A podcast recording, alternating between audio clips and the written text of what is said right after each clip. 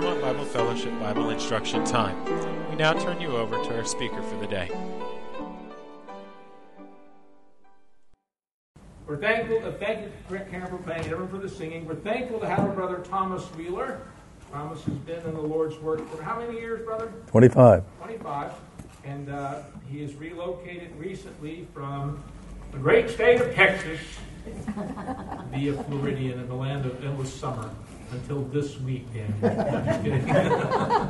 He said it's better than the 12 degrees it was when they left. So, good to have brother Thomas with us, and we'll turn the remainder of our meeting over to him at this time.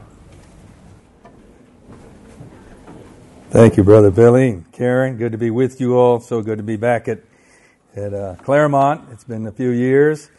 And uh, it still is summer down in Boca Raton. It was 72 yesterday. So, in one state, the weather can change uh, quite a bit as you move north. But uh, we're thinking here about uh, a heavenward focus, a, a, heavenward perspective of our life. You know, I, starting a new year, imagine 2022. Here we are in 2022, and um, you think about the history of the church if you hold to the 30 AD date for the resurrection and start of the church, which I think is the most defensible, some say 32, some say 33 AD, but let's say 30 AD, you realize that's 2,000 years of church history is just eight years away in 2030. Israel had 2,000 years from Abraham to the Lord's first coming. We're not date setting, right, brother? We don't do that. But we make observations and we, we see the uh, blossoming of the fig tree and these kind of things the Lord talked about. And, and so, what is it that we want to be about? Our Father's business or something else, right? With, with our use of our time and treasures and talents. And, and so, I've been thinking in Hebrews chapter 11. And um, Hebrews chapter 11, sometimes referred to as the Hall of Faith, uh, which is a good title for it. Um, I like to think of it a couple of other ways too. I think it is uh, it demonstrates as it relates these various testimonies of real living people over the progress of time that it unfolds the the uh, progress of the God's plan of redemption. But it also gives us a picture of salvation history. Because you go back to these people, you know, they don't seem as far away. Abel, when you talk about Abel, you're talking at, you know, at least 4,000 BC, and maybe I'll, I'll even push it out to 6,000. I won't go much further than that, uh, BC. And, and we're in 2000, so that's 8,000 years ago.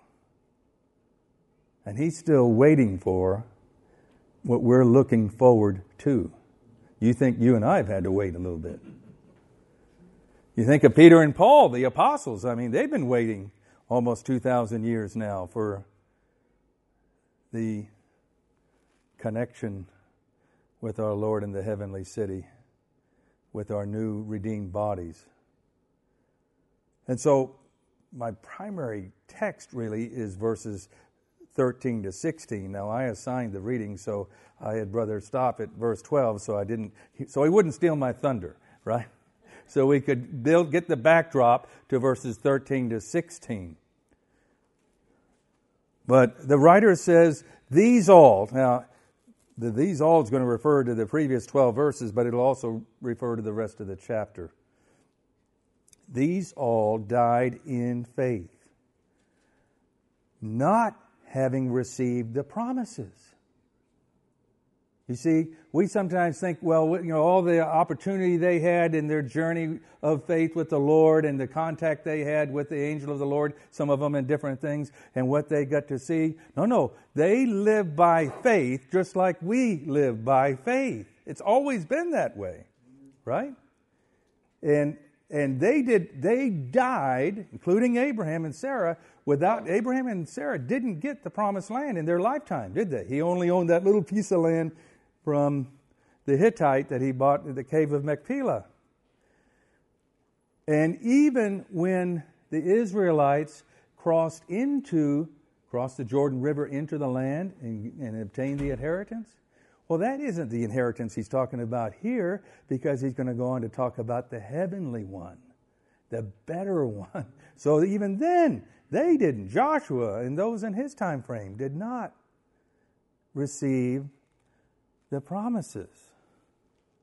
So these all died in faith. In other words, they persevered all the way to the end in faith, of their, the end of their course. And he tells them in, in verse 36 of chapter 10, this is chapter 11 and the beginning of chapter 12 were being written because these Hebrew Christians were suffering. And it talks about, I mean, how would you like to have your property and your home and your car and everything taken by the state? You know, that could happen very easily in this country. Could easily happen. we, we don't know what the Lord, what He's going to allow before the rapture. But so they were suffering and they couldn't get a job because they had identified with Jesus Christ and the religious rulers had identified him as an impostor and not a real Messiah. And so they were suffering for identifying with Jesus Christ. Remember, the temple was still standing when Hebrews was written. The sacrifices were being done, even though Hebrews tells us God had already set aside the first that he might establish the second, right? Establish the covenant that our Lord established in his blood, the new covenant. So in verse 36 of chapter 10, for you have need of what? Endurance. And isn't that true for us today? You know, we get frustrated sometimes waiting. Lord, how long? how much, how far will you let this go before you come back? I, I mean, I pray that often, especially when I see friends and loved ones suffering in different capacity. For you have need of endurance, so that after you have done, notice the after and done, after you've done the will of God, which is your testimony.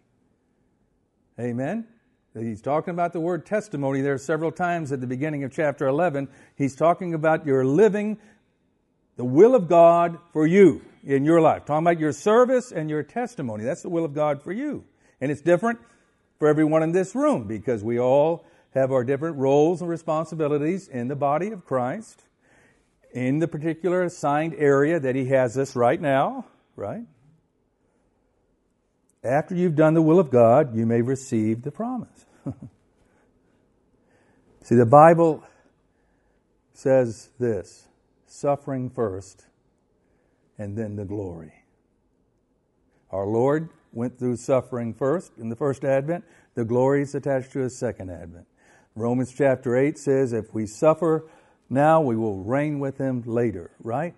That's the whole picture. That is the Bible's answer to the health and wealth message that says, no, no, no, no, you're not to have suffering now, you're to have blessing now, you're to have health and wealth now. That's, no, no, the Bible says suffering now, enduring, persevering by faith.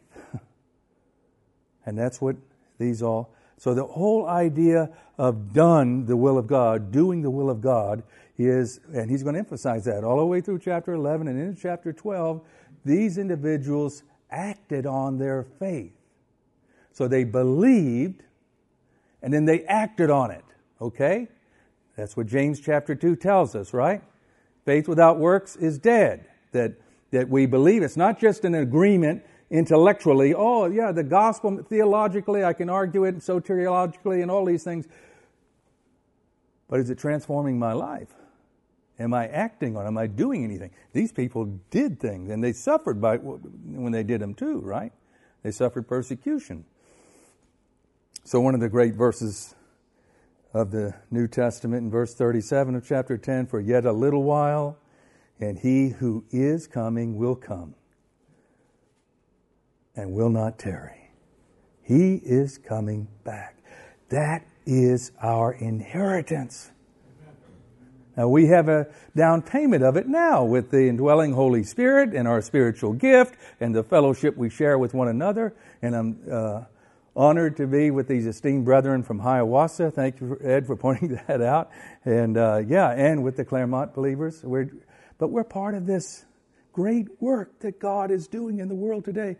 The great work He's doing in the world is He's not creating anything new in the sense of material creation. But He is creating in the sense of the new creation, isn't He? Every person that's born again through faith in Christ is part of the new creation, and that's God's great work in the world today. And He's saying, Join me, participate. The door is wide open to participate in the work that I'm doing. And what an honor! What a privilege for us to be able to do that with the living God, to team up, if we can use that expression reverently, with the living God in this way. That's what we're doing. Being a testimony and serving Him. Because we believe He is. we believe that He exists, that Jesus Christ is not in either of those two locations in Jerusalem where the tomb is. They're both empty. He's in heaven, waiting till his enemies be made a footstool for his feet. That's earlier in chapter 10. So, coming back to chapter 11, verse 13, these all died in faith, not having received the promises. He's trying to encourage his brethren, right? So, he's reminding them of this, right? But having seen them afar off, were assured of them. Now, I think this is kind of neat because verse 1 tells us Faith is the substance of things hoped for, the evidence of things not seen. But it says here they saw them. But they saw them by what? Right. So he's talking about the, what Paul calls in Ephesians 3 the eyes of the heart, the eyes of your understanding, the eyes of the heart, right? So having received the promises and having seen them, I'll tell you afar off. If 8,000 years is right, that's a far off. Right? And we're assured of them. That's the same idea as verse 1 is saying. Faith is the, the, the substance, the reality of things hoped for. Remember how Paul defines it in Romans chapter 8? You hope for something you don't, if you already have it, you wouldn't be hoping for it, right? Hope is for something you don't have yet, but you're certain. You're assured of it. They were. That's why they were able to act on their faith. They were certain that the heavenly city, the New Jerusalem, existed. Why? Because God said so. The promises. The same promises. Well, of course, we have even more information, right, from God in the Word of God than they had. We have way more information than Abel had, as far as we know. We don't know for sure what Abel had because that's an argument from silence, but but I would assume he didn't. He probably didn't even know about the Mosaic covenant. We don't know what detail God gave them at that time. And they were assured of these promises and did what? Still in verse 13. Embraced them. Took them up close and made them their own. See what faith does? And as we spend more time in the Word of God and as we reflect and meditate more and more as believers in what the Word of God teaches and embrace these things and make them our own, that's what that idea of embracing means, it totally transforms our perspective. And when our perspective is transformed, our priorities are transformed too with them, right? They embraced them and confessed that they were what? With regard to this world. Same term Peter uses of us in 1 Peter 2, right? Sojourners, strangers and pilgrims.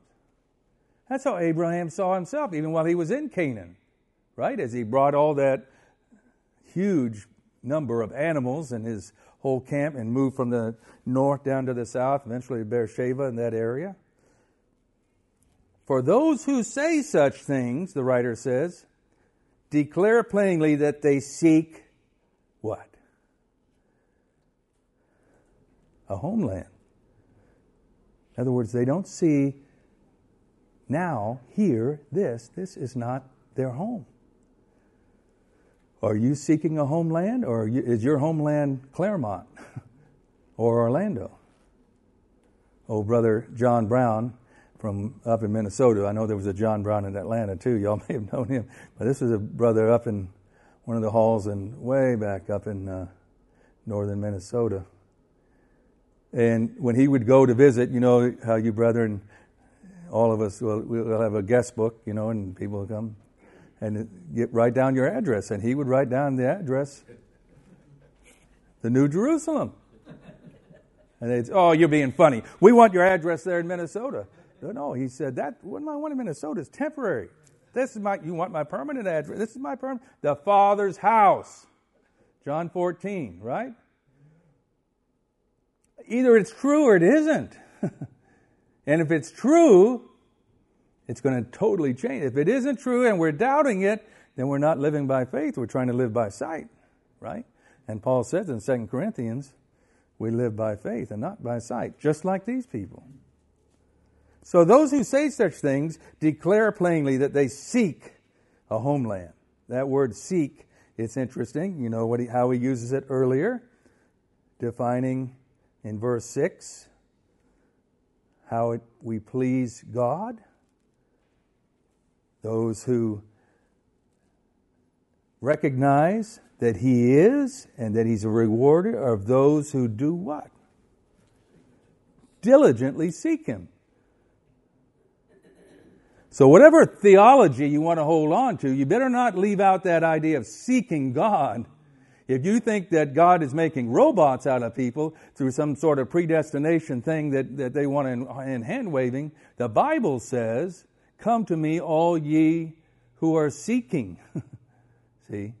The invitation goes out, but don't take away that opportunity for man to make his choice because God doesn't take that away. Everyone is going to determine their eternal destiny by their own choice, says the Bible, not me. And God will not take that away because we're made in His image and likeness, and neither should we. So Paul will say in 2 Corinthians, we don't use, we don't peddle the Word of God. We don't use deception when we do evangelism. We don't try to trick them into the kingdom and that kind of thing. No, no. They've got to understand. They go, you know, the heart has to understand, and then the will has to respond. And the Holy Spirit is drawing them at the same time, so God's involved in that. And have you ever been with somebody you're sharing with, and, and you find they're seeking God? That's that's when it's really fun to share the gospel. Sometimes you share the gospel with somebody, and you know they slam the door in your face. And in, in our day, that seems to happen more than not, but we still persevere in it, right? By the, by the Lord's grace and by His enablement. And so he's, he's going to explain in verse 15 what he just said about seeking a homeland, because truly, if they had called to mind the country from which they had come out, and he's talking about the ones in verse 1 through 12, they would have had opportunity to go back, right? Take Abraham, for example. He left Ur of the Chaldees. Now, we thought for many years Ur of the Chaldees was down in the southern part of uh, Iraq toward the Persian Gulf, but now the evidence seems to be that it's in the northern part, closer to Mount Ararat. And the Iraqis are probably right. That's where probably where the Garden of Eden originally was. And Mount Ararat's just to the north of there. He could have gone back from Canaan to Ur. He could have gone back any time. If that was his homeland, and that's where he was from. But where was Abraham's homeland now? Future. Just like yours is. But now they desire a better, that is, a heavenly country. They desire. Notice the idea of seeking in verse 14 the idea of desiring in verse 16. See, they, God has touched their hearts and their passion, their zeal now is for the better one, not the former one. This is the same idea that Paul uses in Philippians chapter 3, right? Putting those things before that he relied on, his pedigree as an Israelite and tribe of Benjamin and Pharisee of Pharisees. He said, that's all rubbish now compared to Christ. Christ now is my life, and everything is moving toward seeing Him face to face. And that will change your whole view of life, your view of the world, your view of your possessions, your view of your career. It changes everything. That's what he's telling them. He's saying, look, you all have the right focus. Don't let go of it. Don't let go of it. But now they desire a better, that is, a heavenly country. Therefore, God is not ashamed to be called their God. Isn't that interesting? God is not ashamed to be called the God of people who live by faith. People that live by sight, well, I don't know if the reverse of this is true, that God is ashamed of them, but we know that this is what pleases God. Therefore, God is not ashamed to be called their God, for He has prepared a city for them. He describes that city in chapter 12. We won't take the time to look at it because we want to look at a couple other exhortations here in these first 12 verses. So he defines for us faith in verse 1, chapter 11, right? And he tells us in verse 2 the elders, that is the older one, the ones that have all passed on, the one he's going to rehearse here in chapter 11, all the way through the chapter. And he finishes with looking unto Jesus in 12:2, right? It's all moving in that direction. The elders obtained a good testimony. And then each one, he's going to talk about their testimony. He even uses the word witness in verse 4, and he uses the word testimony in verse, verse uh, 6 and 7. But in verse 3, I love this. He's going to start with creation. Now, isn't that, isn't that convenient in the world we live in? I mean, there are still people that are trying to work evolution into the creation account. It's called progressive creationism. And we always we knew about the old theistic evolution thing and how wrong that is, but look, look at what he says here. This is one of the great verses on creation in the Bible. I know you say, no, it's Genesis 1 and 2. You're right, Genesis 1 and 2, and Psalm 33, Psalm 19. But here he agrees, it, the, the Bible is unified in this by faith, not by scientific experiment because none of us was there.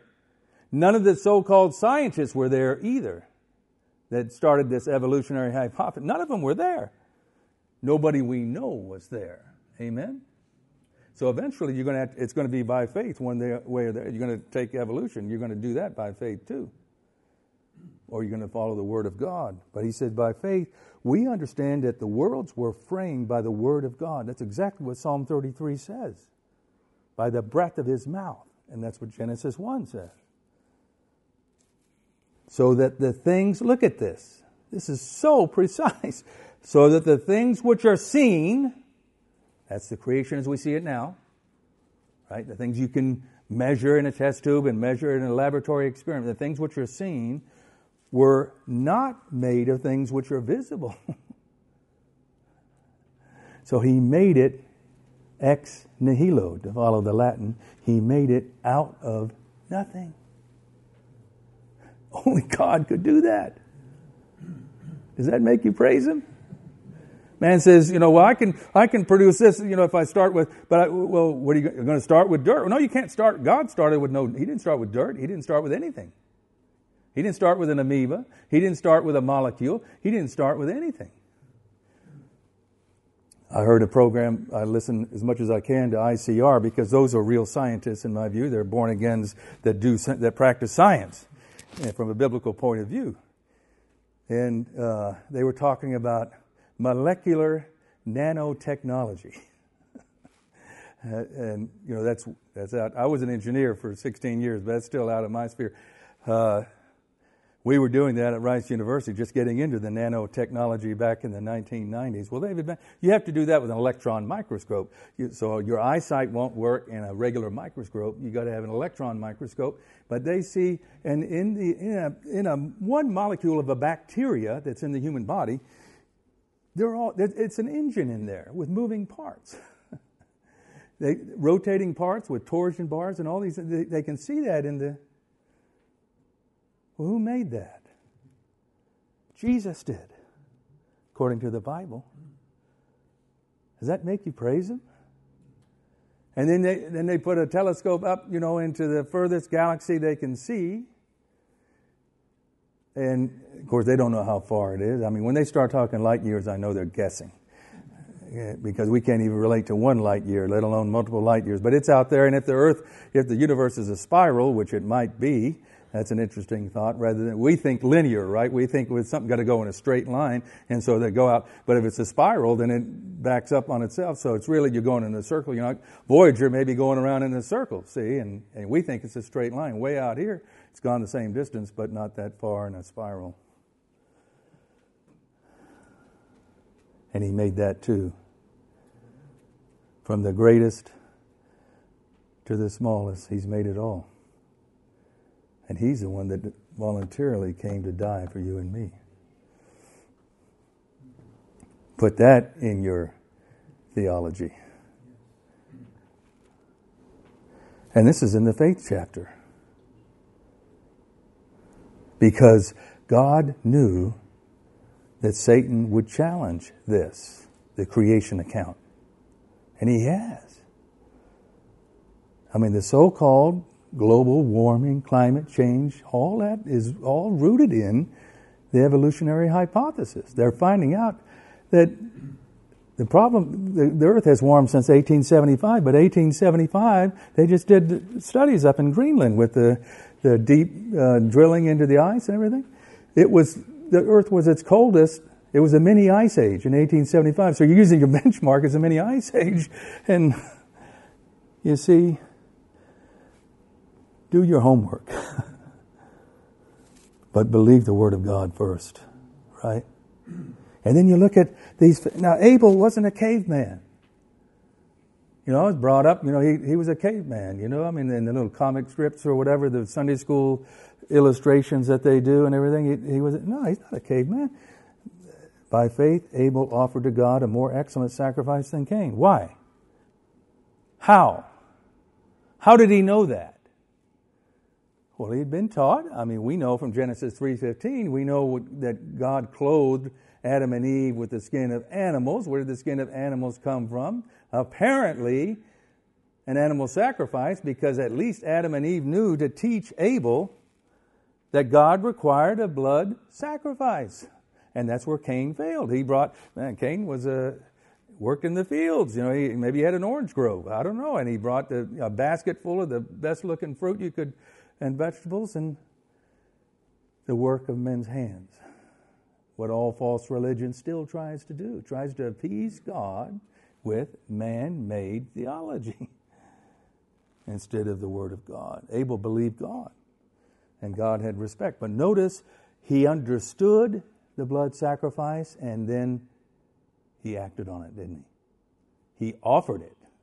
It's one thing to know it, it's another thing to act on it. And so he acted on it. Same thing with Enoch. Enoch, verse 5 and verse 6, this our great memory verse we use for evangelism, rightly so, is linked to verse 5 to Enoch. Enoch was taken away. A rapture took place. So we had that way before Paul wrote 1 Thessalonians chapter 4. People say, oh, well, you know, this idea, that's just John Darby and his ridiculous theology he got in 1830. Oh, no. It goes back to Enoch. Enoch was taken away, and he was not found because God had taken him. But before he was taken, he had this what? Testimony, witness. You see how he's using that? Each one of these, your testimony and your witness is what you do acting on your faith, right? He had this witness that he pleased God. Well, how did he please God?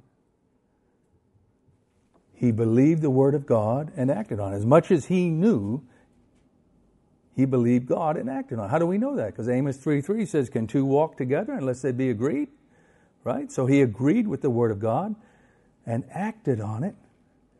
And remember it says in Genesis, he walked with God how long? Was it 300 years or something like that? And then God did him. God said, You're better off up here with me. He pleased God. In other words, he believed the word of God and acted on it. And that's what he says in verse 6 is, is, true of everyone who comes to God. He says, But without faith, this is one of the impossibles in Hebrews. We're talking about the, the God of whom all things are possible. But there are two impossibles. Actually, I think there are three of them in Hebrews. And, and here's one of them it's impossible to please him. See what he's saying? Because he who comes to God must believe that he exists. You have to believe in the existence of God, which evolution doesn't, right? It's replaced that. And that he's a rewarder of those who diligently seek him. In other words, you're seeking after the true and living God is going to be rewarded. Same thing Jeremiah says in Jeremiah 29 13, right? If you seek after him with all your heart, you will find him. and that's all the way through the Bible. God is always drawing and inviting men, come, seek to know me, seek after me. And so we want to encourage people that we encounter, share the gospel with. Are you seeking? Are you seeking the true and living God? Have you tried the Bible? And usually I take them, if they don't know anything about the Bible, I'll say, try the Gospel of John, because that's what was done with me, and it worked. I read the little pocket Gospel of John 40 years ago this year. Dear friend gave it to me, and I remember taking it to the engineering office, and I read it. I must have read it through 15 times. It, it took that long for it to sink in. All the wrong thinking that I had been taught, and how revolutionary it was just reading about this Jesus. Who is this? Well, you could work through each one of these individuals. It's a biographical progression, isn't it?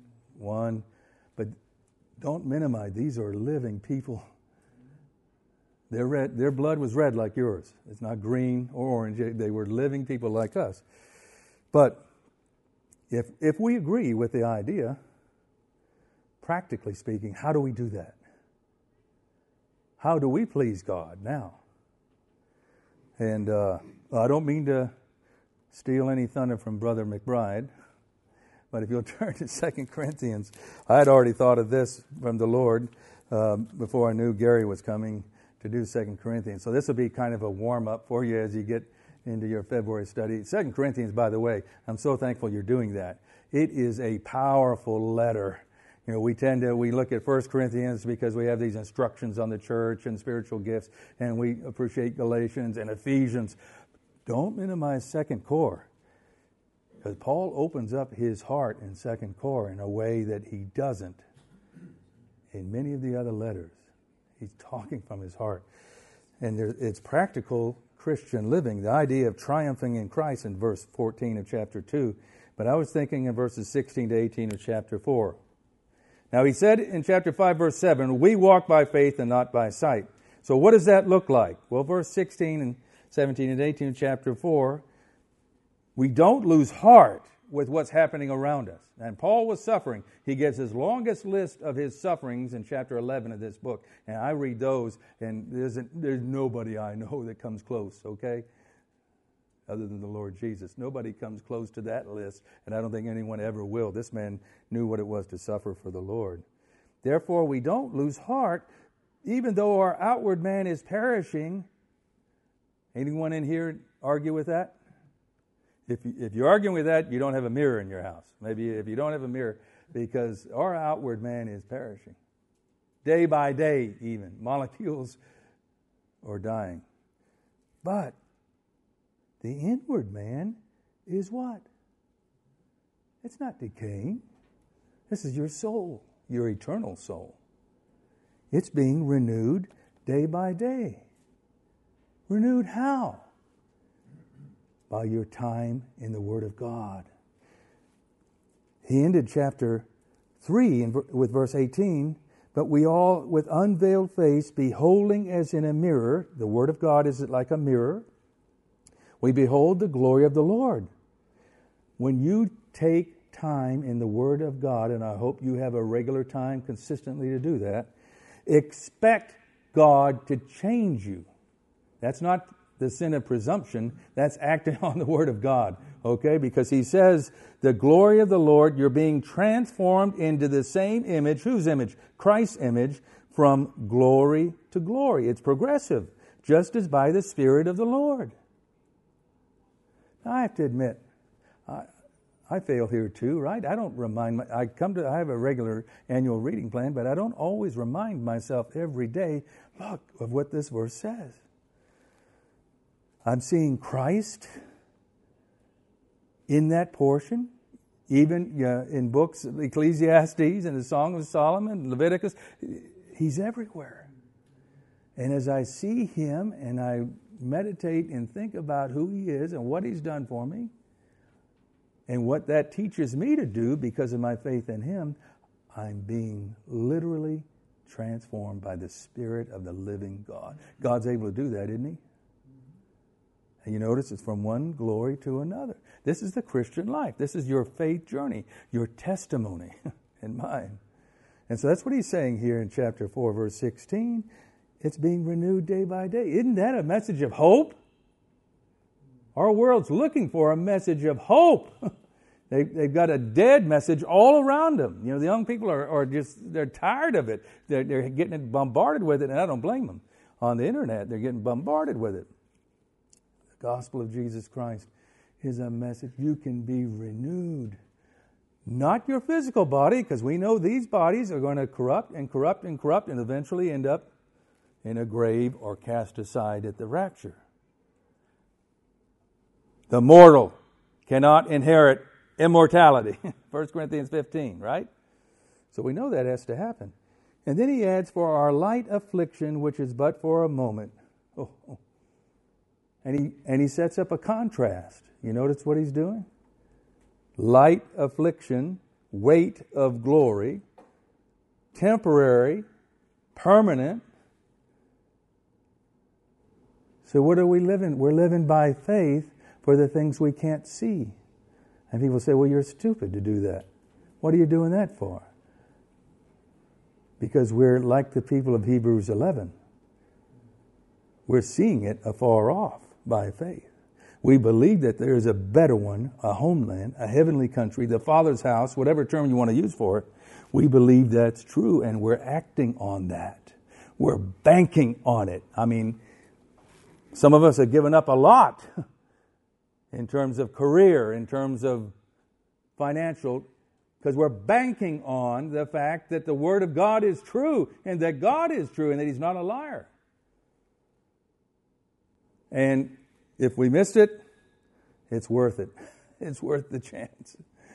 Because the alternative, if it's true, you're going to be in the lake of fire a very, very long time. Where the worm doesn't stop gnawing, the gnashing of the teeth in pain and frustration never ends. Well, we do not look at the things which are seen, but at the things which are not seen.